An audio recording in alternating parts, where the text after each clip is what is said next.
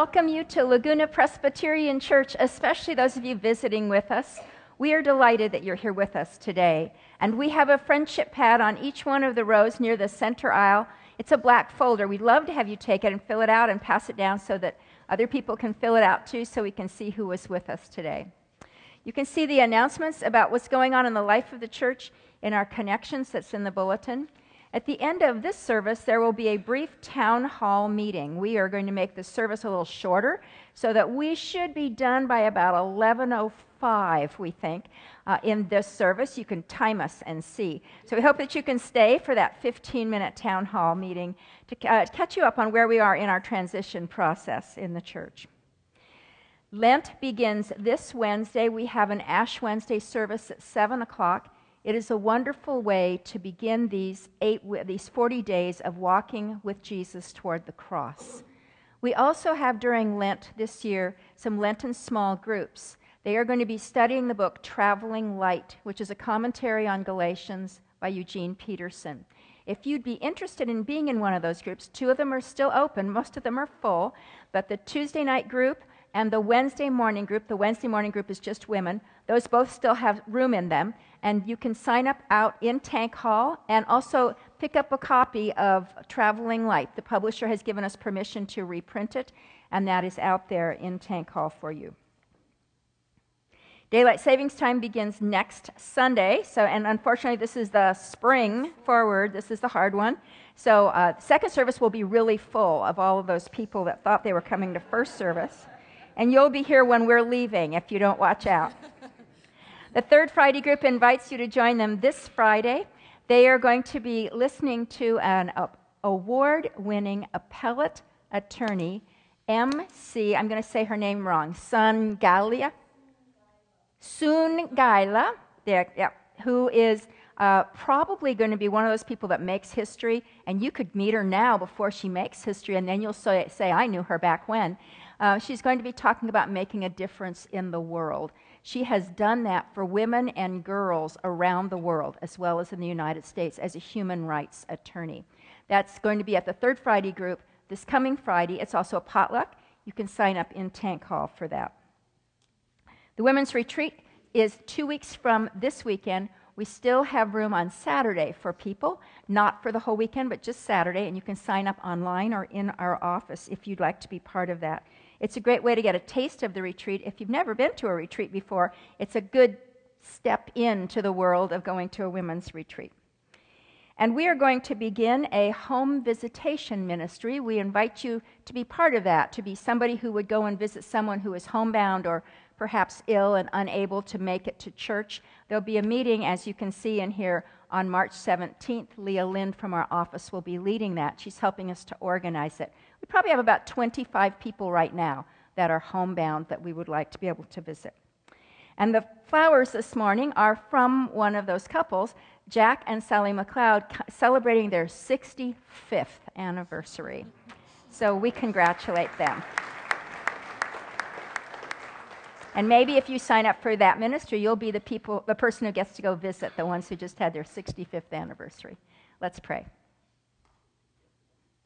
Who is like you, O Lord? Everywhere we look, the world around us speaks of the greatness of your power and the depth of your wisdom.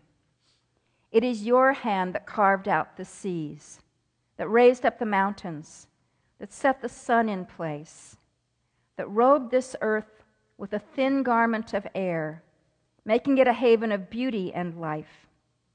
So create in us such a sense of wonder and delight in all your gifts that we might receive them with gratitude as we come to worship you today through Christ our Lord. Amen. Will you join me in the responsive call to worship that you'll find on the front of your bulletin? The Lord is King. Let the peoples tremble. God has set his glory above the heavens. Let the earth quake. The Lord is great. The Lord is exalted over all the peoples. Holy is the Lord.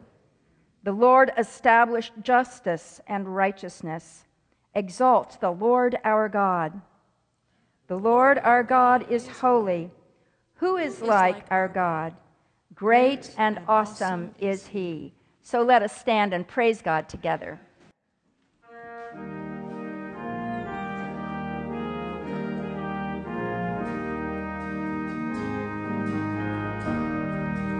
Worship the King. Oh,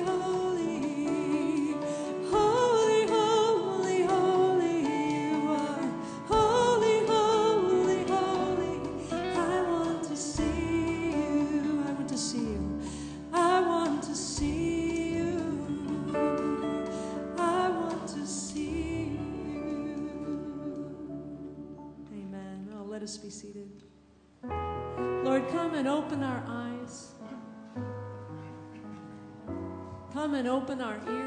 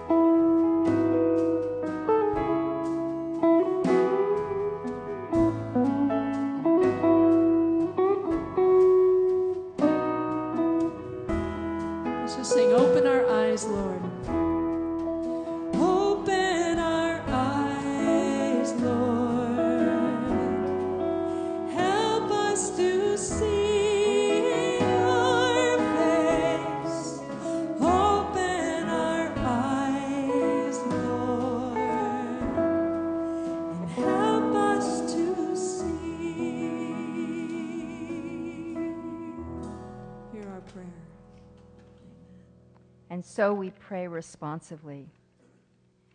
God of transfiguration, help us to see all the ways that you meet us in the ordinary as well as in the extraordinary moments of life.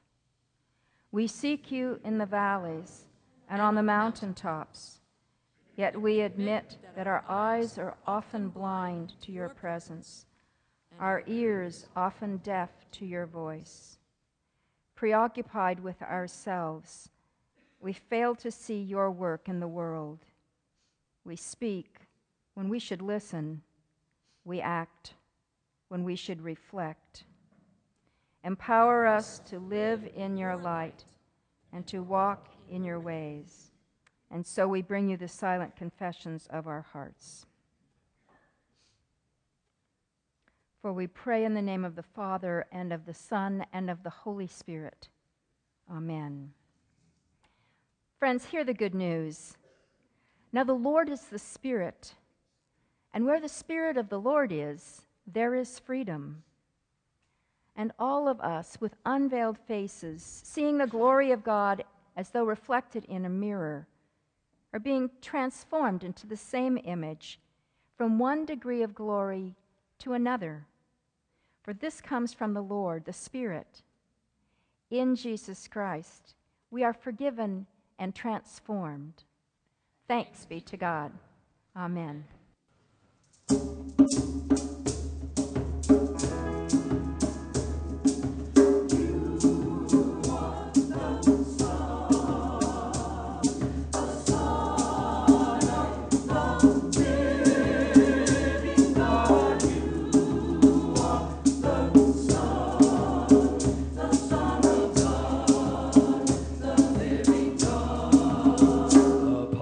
Rock,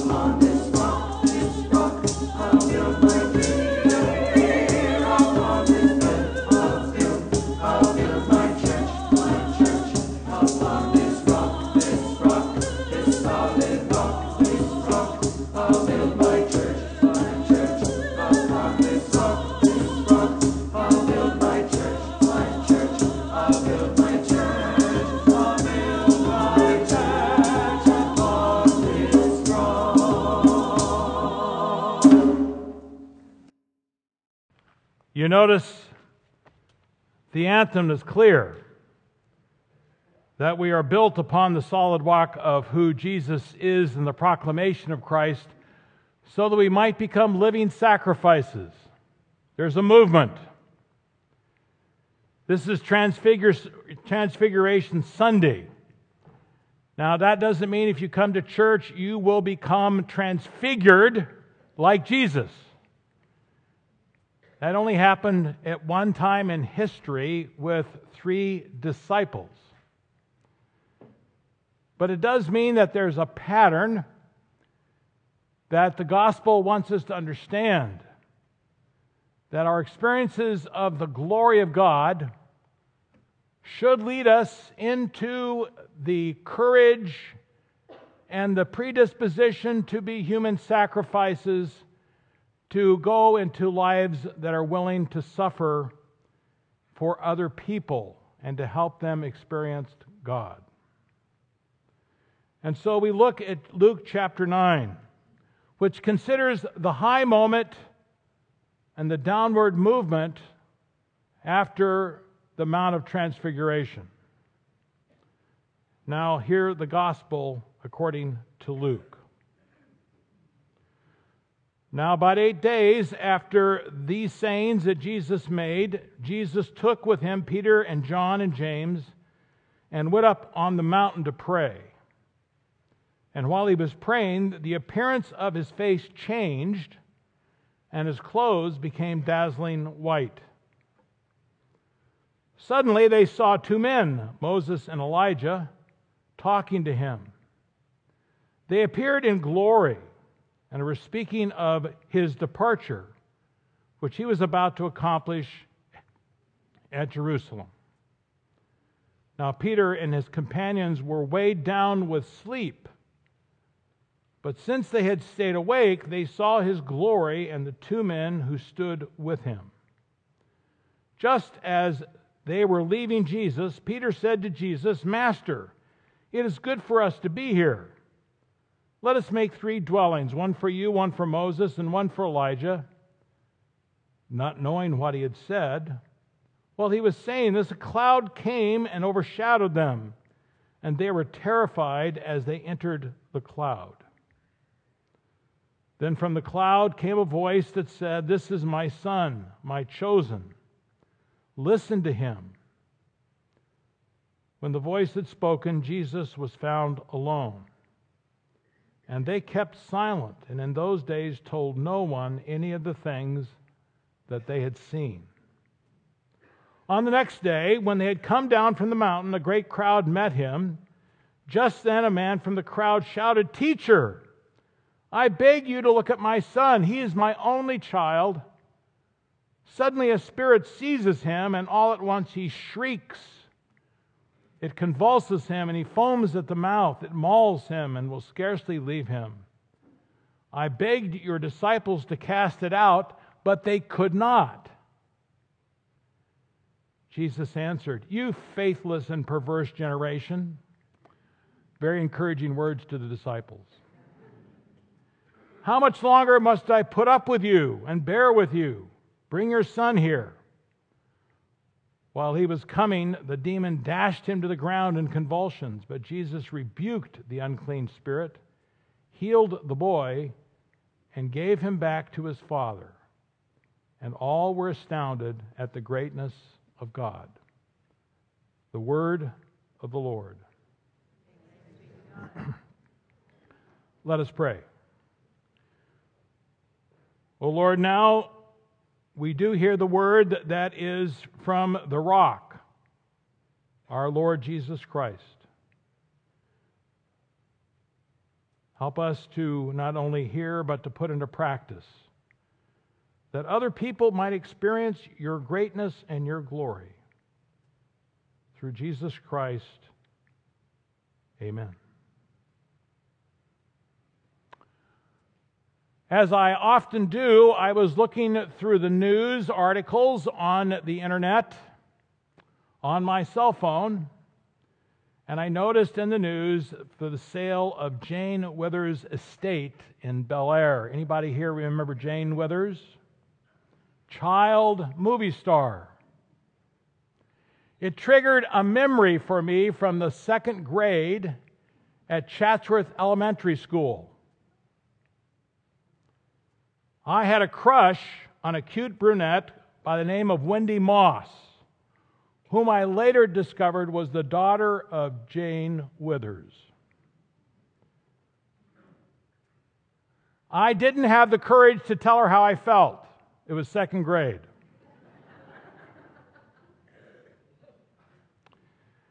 But I did go to the store one day and bought a huge bag of these candy hearts.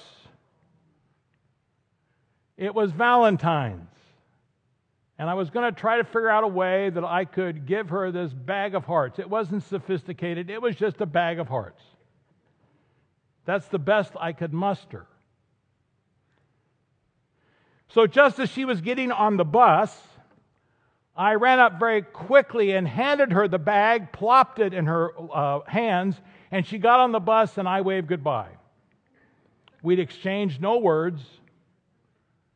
She just went off with the candy.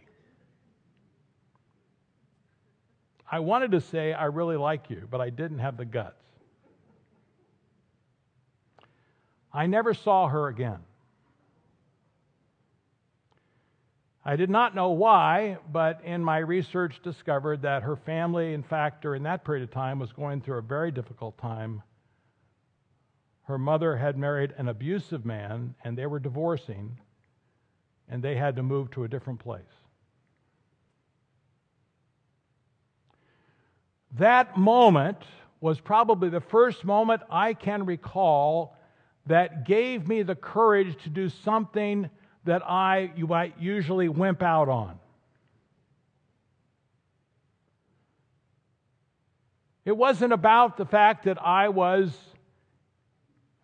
madly and passionately interested in this little girl, but it had to do with the fact that God used that moment to teach me to have the guts to do something I should do. During the most glorious moments, when we have some of the most positive feelings, whether it be on Valentine's Day or whether it be on Transfiguration Sunday or some other moment in our lives, when something about the goodness of God is revealed to us. God seems to use those moments to prepare us for the tougher times later on in life when we've got to mobilize some of the tools to get us through harder times. I'll bet you can remember the moments in your lives when it seemed like you were at the highest possible place Success was everywhere you turned, and you wanted to stay there for the rest of your life. But it only lasted a brief moment, and you wondered what that was all about.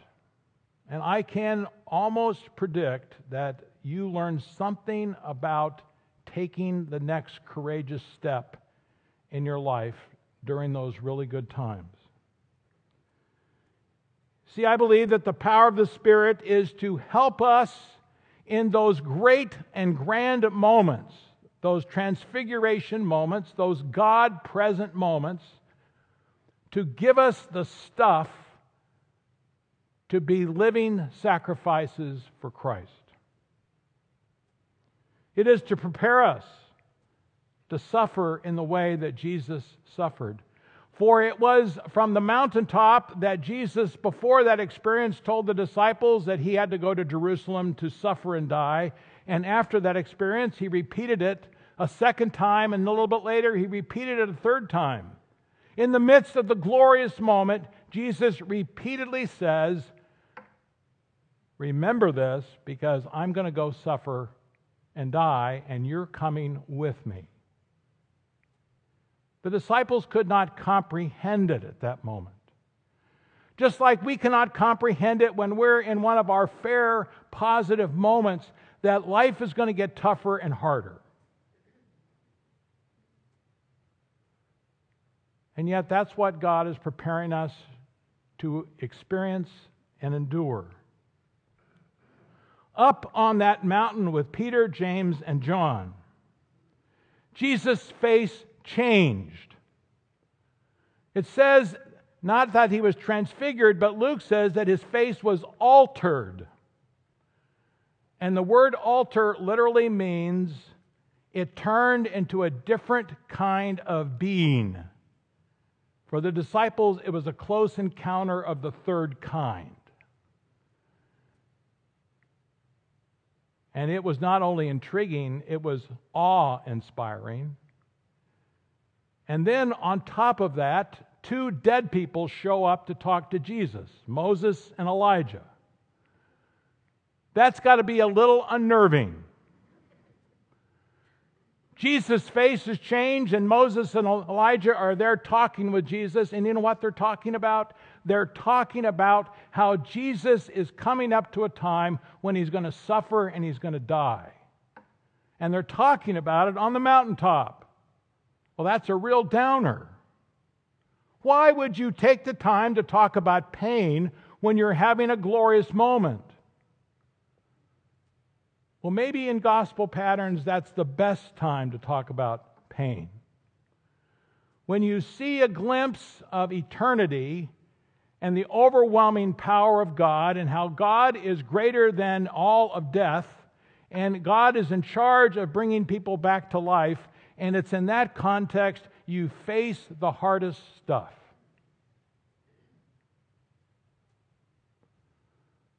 As you've heard me say, I think you need to remember those God moments in your life where God showed up in a powerful way. Because chances are that's going to give you some of the fuel you'll need to go through the really tough times that are coming up. You see, Moses and Elijah had similar experiences. Moses was invited by God to go up to a mountain and to receive a profound sense of God's presence. He took Joshua with him, like Jesus took Peter, James, and John. And on that mountain, he met God face to face in a cloud. But you remember what happens when Moses goes back down the mountain with the tablets of the Ten Commandments? The people have gone crazy. And they've made a golden calf. And Moses is so shocked and dumbfounded and angry, he throws the stone tablets on the ground and crushes them. Right out of the mountain, all hell breaks loose. I think that is a way God works. God takes you up there and helps you to experience a marvelous moment, and then all hell breaks loose. Does, don't our hearts want to turn to God and say, God, let, let us alone. Let us be on this mountain with you. Let us stay here. This is a much safer, more comfortable, more happy place. Peter, James, and John, let's make three shrines and stay here, Lord. But that's not what God does. God leads us down the mountain. Now, Jesus had taken the time to empower all of the apostles and the disciples to be able to cast out demons and to heal people. That's how the first part of chapter 9 begins. So the disciples and the apostles have already learned how to cast out demons, and they've been successful at it.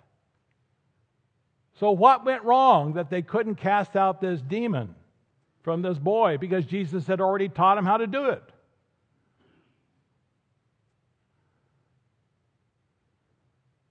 And then Jesus, on top of that, when he recognizes they failed, calls them a perverse generation. How long do I have to put up with you people? That's a really tough moment for disciples. When you think you're doing the right thing and you're working hard to do it and you fail miserably, and God says to you, You idiot. Oh, wait a minute, God doesn't say that. Well, maybe God does say that. Maybe Jesus does say that. Maybe Jesus is simply recognizing the truth that we didn't get enough pattern of life disciplined because we're so preoccupied with the good times on the mountain that we forgot what re- real life is about.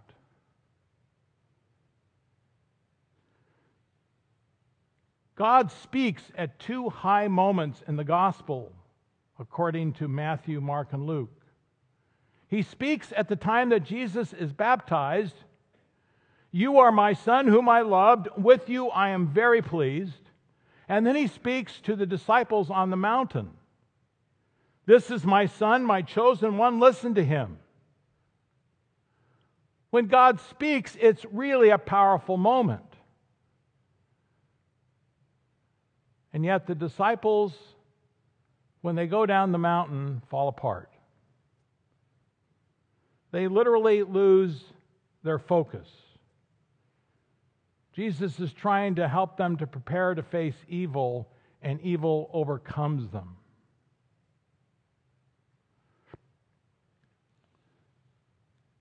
A foretaste of heaven is not so that we can get stuck there and try to keep tasting heaven the rest of our life. A foretaste of heaven is so that we can experience God, so that when we have the hard moments ahead, we don't lose hope, we don't lose faith, and we don't lose the discipline to do the service that God's called us to do. And you know it's how hard that is. When you're passionately in love with somebody and you pile the candy hearts on them as they get on the bus and you are ready to sail into heaven because of all the good feelings you have. And what God is trying to say, how are you going to deal with it when you no longer have those feelings and those thoughts and you're feeling that high? Those are the moments when you need to turn to your friends and you need to help cast out their demons and relieve their pain. And we fail to do that, don't we? Here's the good news no matter how many times the disciples failed, Jesus restored them. No matter how many times he got frustrated with them, and their lack of focus and their sense of distortion for what life was really about, he called them back and reclaim them to keep doing the right thing. God never lets us go. And that mountaintop experience gives us just a little glimpse of how strong God wants to hold on to us. See, Moses never got to the promised land But Moses did make it to the Mount of Transfiguration with Jesus. That's a pretty powerful moment. God never gives up on anybody, even when we fail. The pathway of discipleship is the way up the mountain of an encounter with God. To be able to then follow Jesus down the mountain all the way to the cross, the pain and the suffering, the grief and the loss, the distortion and the confusion and the mistakes and the failures. Because God's going to bring us back.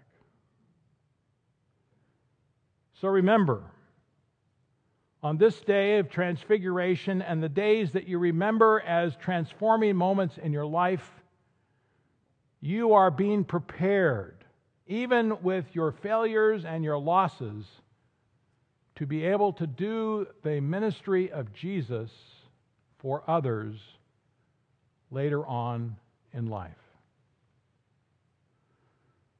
It is in the context of prayer that glory happens. But it's usually in those glorious moments that we sense a call that will take us into hard places to do important things. A couple of weeks ago, I had an opportunity to meet with a middle aged woman who told me a story. She said that she specializes her life in helping children who have learning disabilities to be able to track back to the moment when they begin to fail educationally, and she literally recreates those moments with new positive energy and insight and experience so they can rebuild their learning processes and succeed in life. And I said, Where did you get this call? And she said, I was in an automobile accident and I'm sure I was dying because I was in that black tunnel on the way to the light. And I heard the voice of God say to me, I'm sending you back so that you can minister to the children. And that's what I've done the rest of my life. The high moments count, but they count so that we have a call to serve in the toughest places the hardest moments so that people might see Jesus when life is most confused and complex. Let us pray. Oh Lord, we want to be your church and we want to have those experiences of the glory of your presence. Help us to hear the call to go to the hard places and following you to the cross that we might serve other humanity, that they might experience and see Jesus, in whose name we pray. Please stand as we affirm our faith together from the Gospel of John, chapter 1. In the beginning was the Word, and the Word was with God, and the Word was God. He was in the beginning with God. All things came into being through Him, and without Him, not one thing came into being. What has come into being in him was life, and the life was the light of all people. The light shines in the darkness, and the darkness did not overcome it. And the Word became flesh and lived among us, and we have seen his glory, the glory as of a Father's only Son, full of grace and truth. Amen. You may be seated. Holy God, we thank you for the times in our lives when we are awestruck by the glory of your presence, when we're very aware of your love and your care. We rejoice in what we can see, and we marvel at what we can't see. So we hold before you today our neediness and the needs of the many in this world who need your powerful intervention. We pray for the powerful of our world, whose decisions have great influence. Give them wisdom and give them courage to resist any temptation to abuse their power. We pray for the small and weak of the world, for children, for those who fight cancer, those who fight AIDS, for the aging and the frail, for those who live in fear of violence and abuse, for those who are affected by the rains and the flooding. Lord, hear the names of these for whom we pray as we speak them aloud before you. And if today we might be the means by which you answer the prayers of another, give us courage to be your hands and feet and your loving arms in the midst of their need. And so we pray together for the day when your will is done on earth as in heaven, saying, Our Father, who art in heaven, hallowed be thy name. Thy kingdom come, thy will be done, on earth as it is in heaven. Give us this day our daily bread, and forgive us our debts, as we forgive our debtors. And lead us not into temptation, but deliver us from evil. For thine is the kingdom, and the power, and the glory forever. Amen.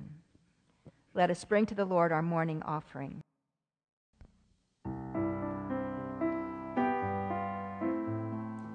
Take my life and let it be.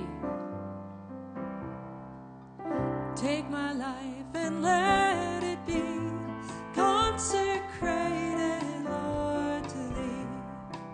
Take my moments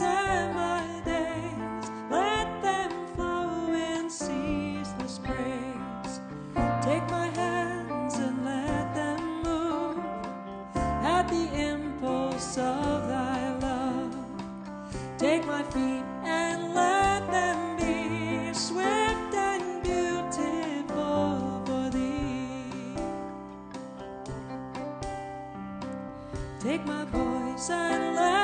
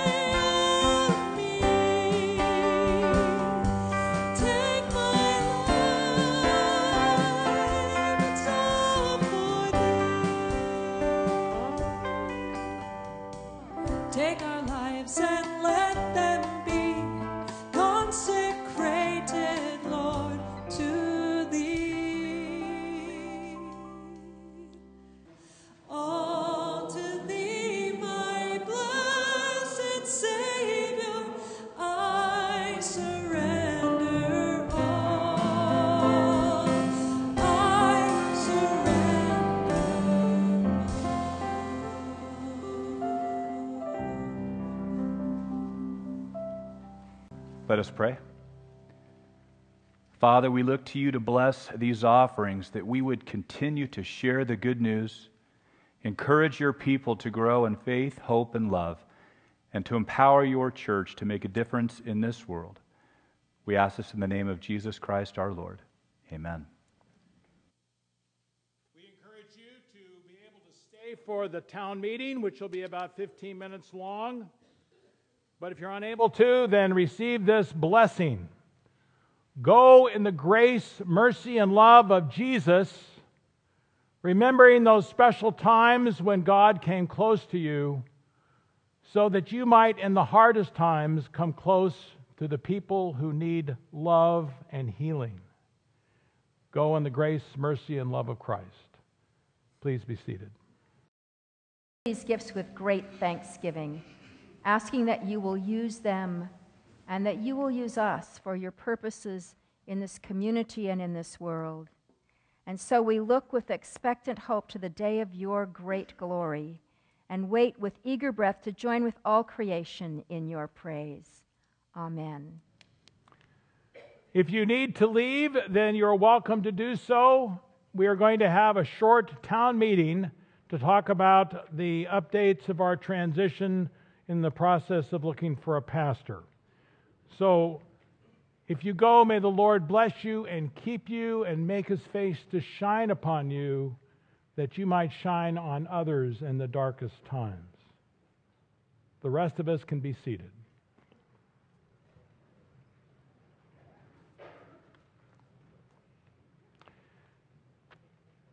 The ushers are passing out a one page document that is an excerpt from our annual report, which is an outline of the process that we will follow for our transition and the preparation and search for a new pastor.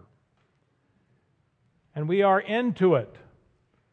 And we want to give you a couple of updates about how it's going, as well as give you opportunities to ask questions not only about this, but anything else that's on your heart or your mind. Lord, be with us in our meeting together. Amen.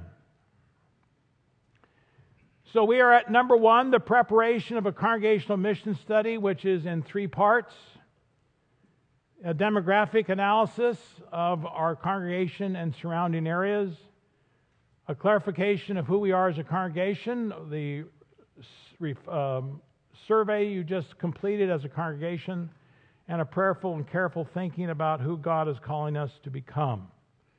That is the third item and third part of this current study that we will undertake in about a month. So I've asked both Kathy and Steve to give updates on the teams that they're leading on the first two items. Kathy. My team is a demographic team, mm. so we are looking at information about who is the community around us. We have heard a presentation from Mike Regele, who is the head of MissionInsite, which is an organization that does demographics for religious organizations and for school districts. It was an enormous amount of information. We did a seven mile radius around here, looked at lifestyles and different people here, and then we also did a 20 minute drive wasn't exactly a radius, it was more of a polygon kind of a thing, um, about who were those people. Almost exactly the same, which was very surprising. Um, we did, of course, discover that, uh, in contrast to the rest of the state, we tend to be higher, had a, have a higher education and have more wealth than many places in the state.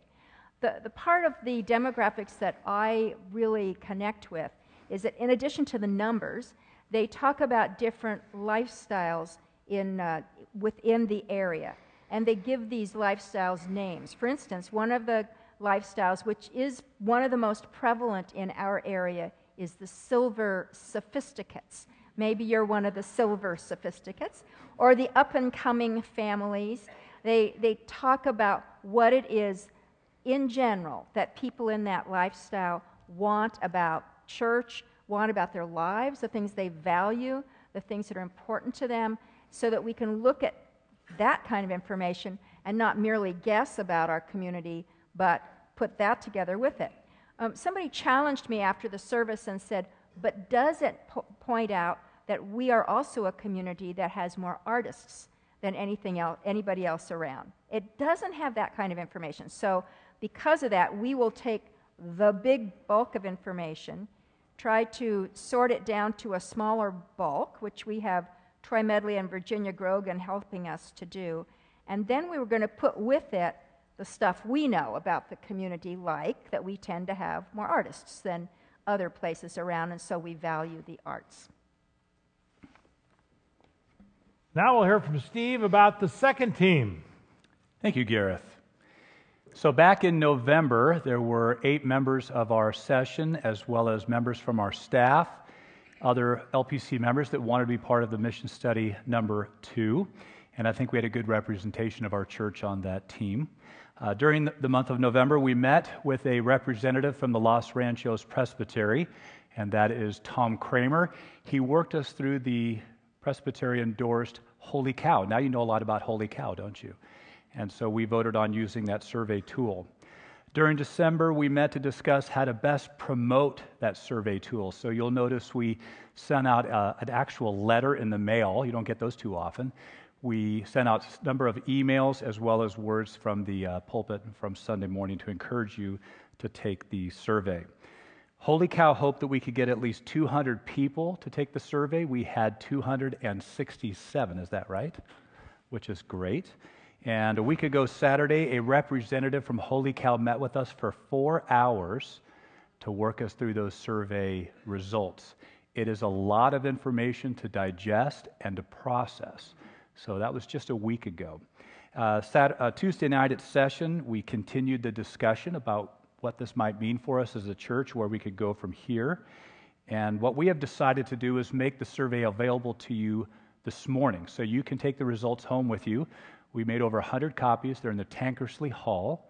So take one before you make your way home. If you have any questions for us as uh, pastors, session, or staff, please let us know. And you can also email myself or Leah, and we'll try to answer those questions the best that we have. So we are just starting to process that information. So, do you have questions about the first two uh, parts of the process? Do you have comments about them?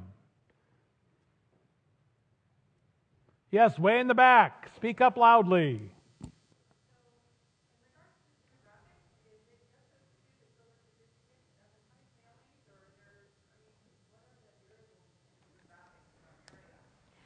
Uh, there, there are to choose from, there are uh, probably the entire array of those lifestyles.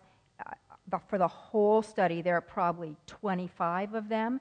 Uh, within our area, of either the seven mile radius or the 20 minute drive, there are about five that are prominent, and I can't remember the names of the others uh, because we're still in the midst of analyzing all that. We're going to be probably ready to bring our report to session at their April session meeting. So we're kind of pretty much at the front end of this. So, Lori, I don't have them all written down. There are a lot more than two. Other questions or comments? Yes, one more in the back.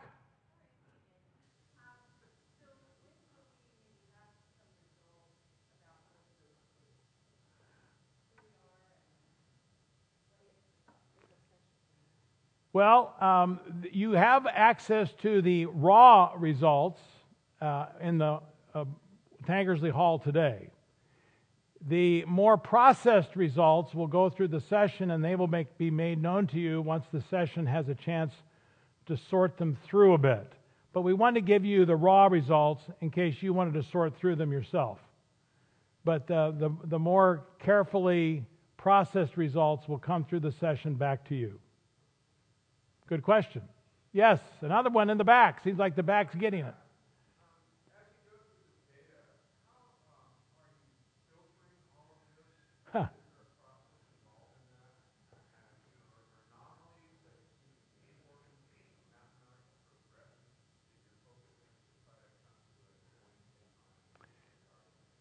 Well, let me say about how we interpret the, the raw data. It is difficult to move it from raw data to something that's pragmatically usable for a mission study. And we are just beginning that process of trying to make sense out of it. If you, in your look at the raw data, have observations about some implications for our church, do not hesitate to send an email to one of us pastors and make a contribution. Because that is one of the most difficult points of interpretation how to take the raw data and make sense out of it for our particular church. And we're just getting at that. Yes. Good question. Yes.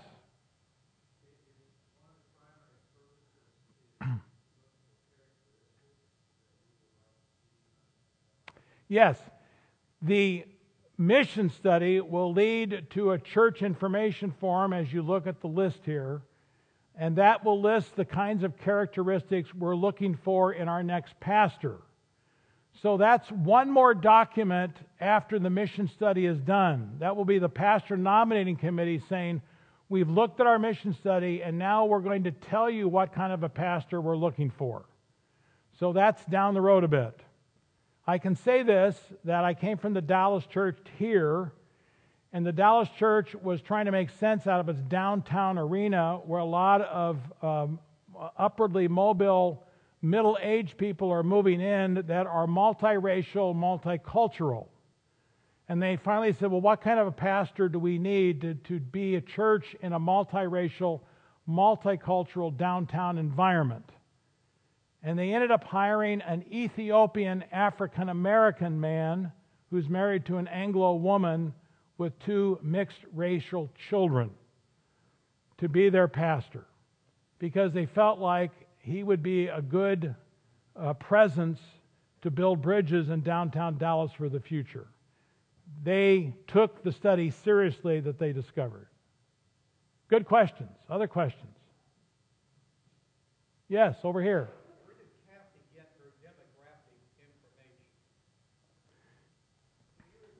Yes, where did Kathy get her demographic information? She conjured it up. I just made it up.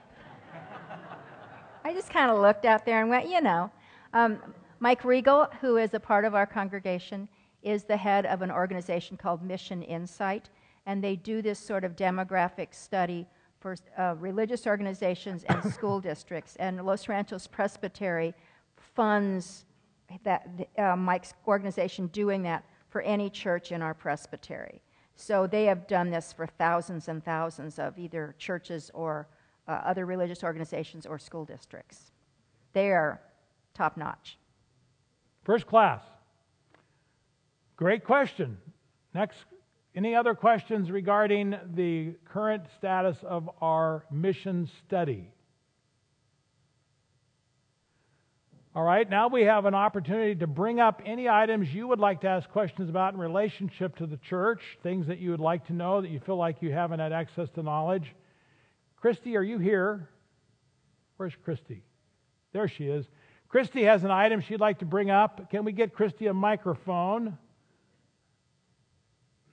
Where did, where did the microphone go?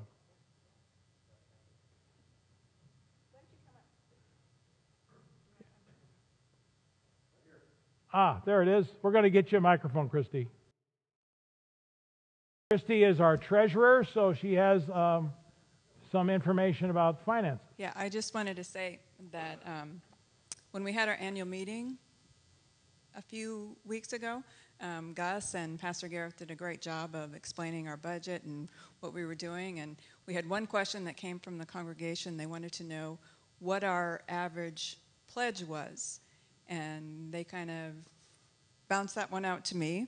I couldn't remember for sure. We kind of fumbled it, and um, we actually didn't give you the right answer.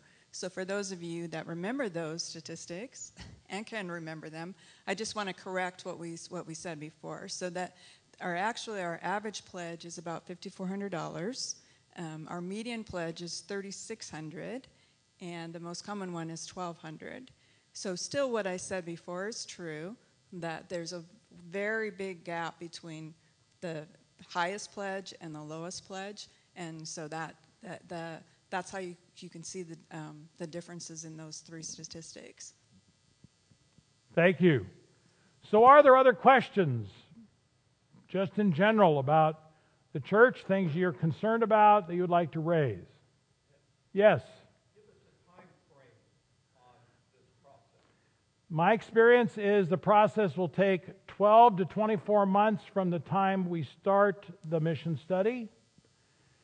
Um, if you were to talk about a typical measurement, uh, if a pastor has been in a church for a period of time and retires or leaves that church, there's usually what I call interim uh, time that uh, are typ- is typically predicted.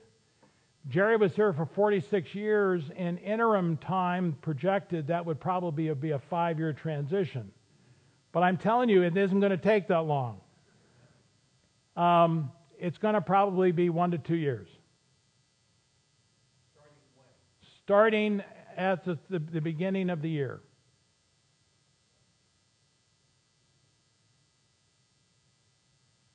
That's a good question. Other questions?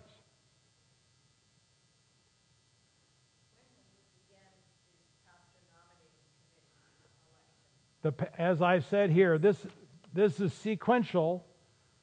The pastor nominating committee election will happen, number three, after the mission study is done and the session has approved the study and the presbytery has approved the study. My guess is that's another two to three months. That's just a guess. Yes. Were Christie's figures that she just gave us, was that per month or per year? Per year. Per year. Oh my gosh. If we had an average giving of $5,400 a month, I can tell you that our budget would not be around 2 million, it would be more like 6 million. So it, it maybe that be a prophetic question on your part. Other questions? Tom, thank you for being the microphone deliverer. You're welcome. Yes, in the back. How many more of these sessions, like we're having this morning, might we have in this process in the next two years? I would like to do one, about one a month to make sure that you are up to date. Not long meetings, but short meetings to give you updated information and allow you to ask questions. My experience is if we go into a silent process for all this time, the congregation gets very nervous. And we want to relieve the anxiety. So please ask your questions and make your comments. We don't want any surprises. All right, are we done for today?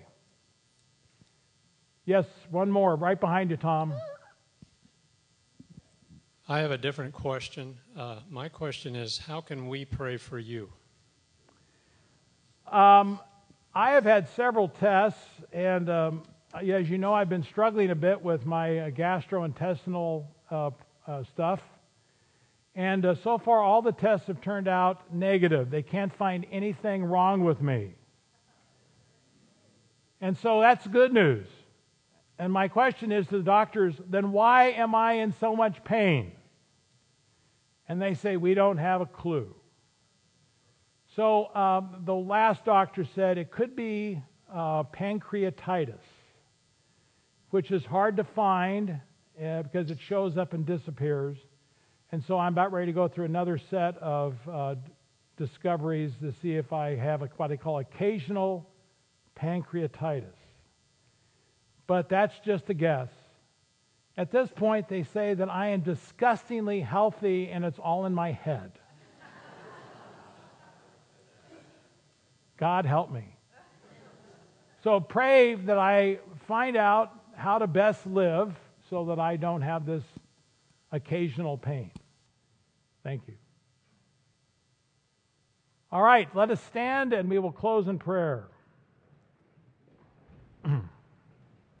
and so may the Lord be gracious and kind to you as you go out in the midst of difficult places to support and heal and assist others to live in the best possible way that God intends for them. Go in the grace, mercy, and peace of our Lord Jesus Christ. Amen.